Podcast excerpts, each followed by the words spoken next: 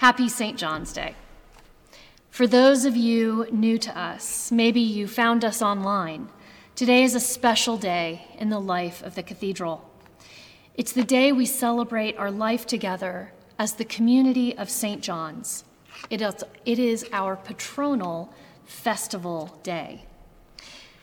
Traditionally, this day has been marked by pomp and pageantry and worship and the official welcome back after summer and the kickoff of our program year.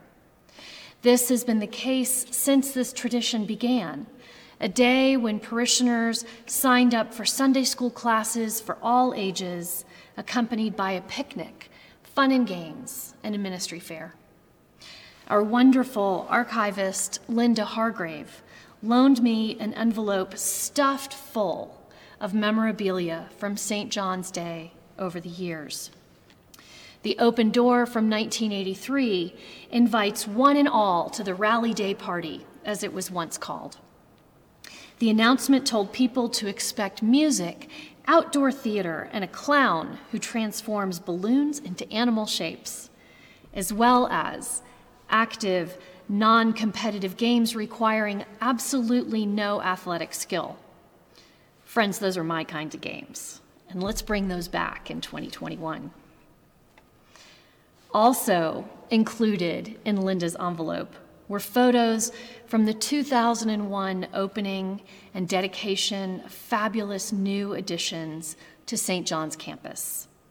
There are pictures of Sarah Berlin blessing and asperging the Welcome Center, and Elizabeth Randall doing the same in the Garths. And whether the event went by Rally Day, Homecoming, or St. John's Day, it's been a time of reunion, celebration, engagement, and community building. Our most recent iterations have included bounce houses and face painting and choir karaoke and object lessons on effective recycling from the Green Team. St. John's Day has most often included a ministry fair, highlighting the many ways to get involved at the cathedral, inside our walls, and in our broader community. And while we can't do all of that in person in 2020, all of that information is easy to find on our new website.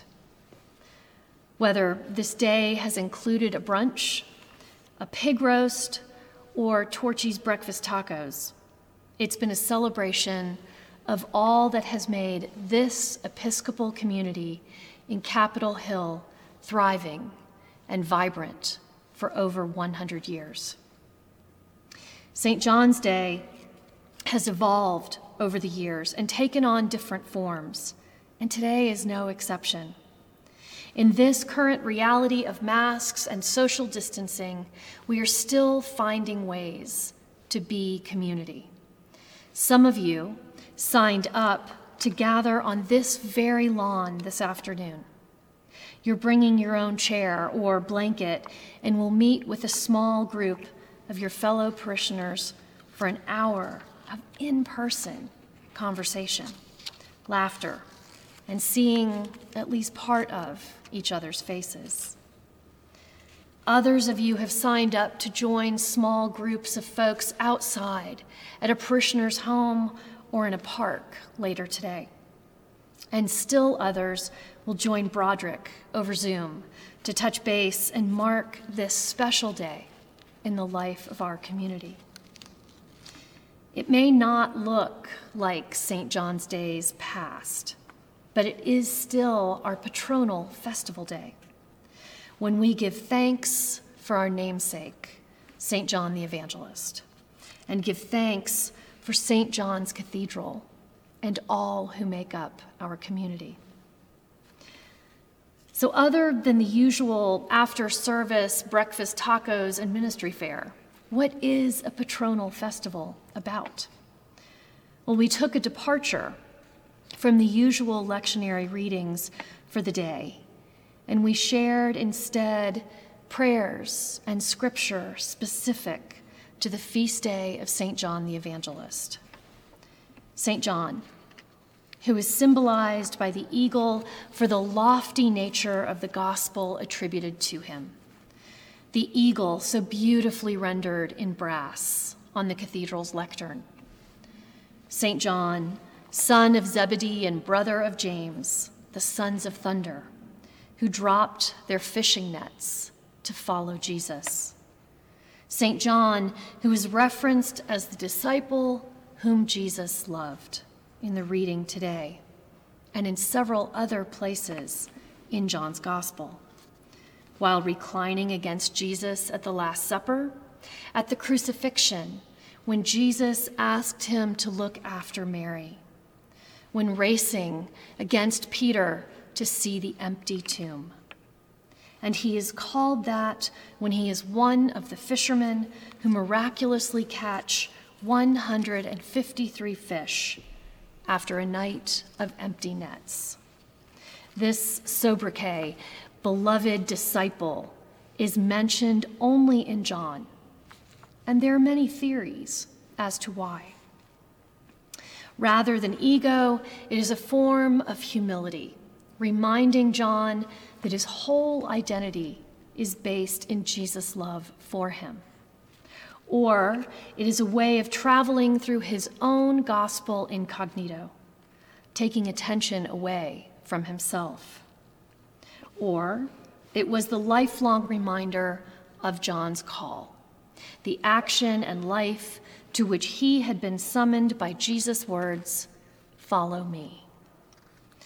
Though I think my favorite theory, the one that speaks to me most compellingly, is from Martin Smith, an Episcopal priest and member of the Society of St. John the Evangelist, who writes in Lying Close to the Breast of Jesus that the author of John's Gospel may have deliberately obscured the identity of the beloved disciple so that readers of the gospel may better identify with the disciples' relationship with Jesus. Perhaps the disciple is never named, Smith writes, never individualized, so that we can more easily accept that he bears witness to an intimacy that is meant for each one of us. The closeness that he enjoyed is a sign of the closeness that is mine and yours, because we are in Christ and Christ is in us. So here we are at the intersection of community celebration and patronal festival. And they are so beautifully aligned in Smith's understanding of the beloved disciple. We can live into this intimacy with Christ and see Christ within ourselves and in each other.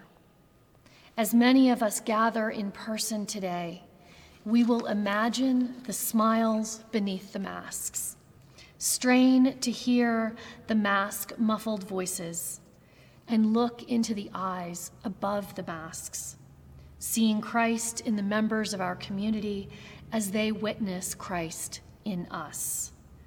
We too, with John, are the beloved disciples.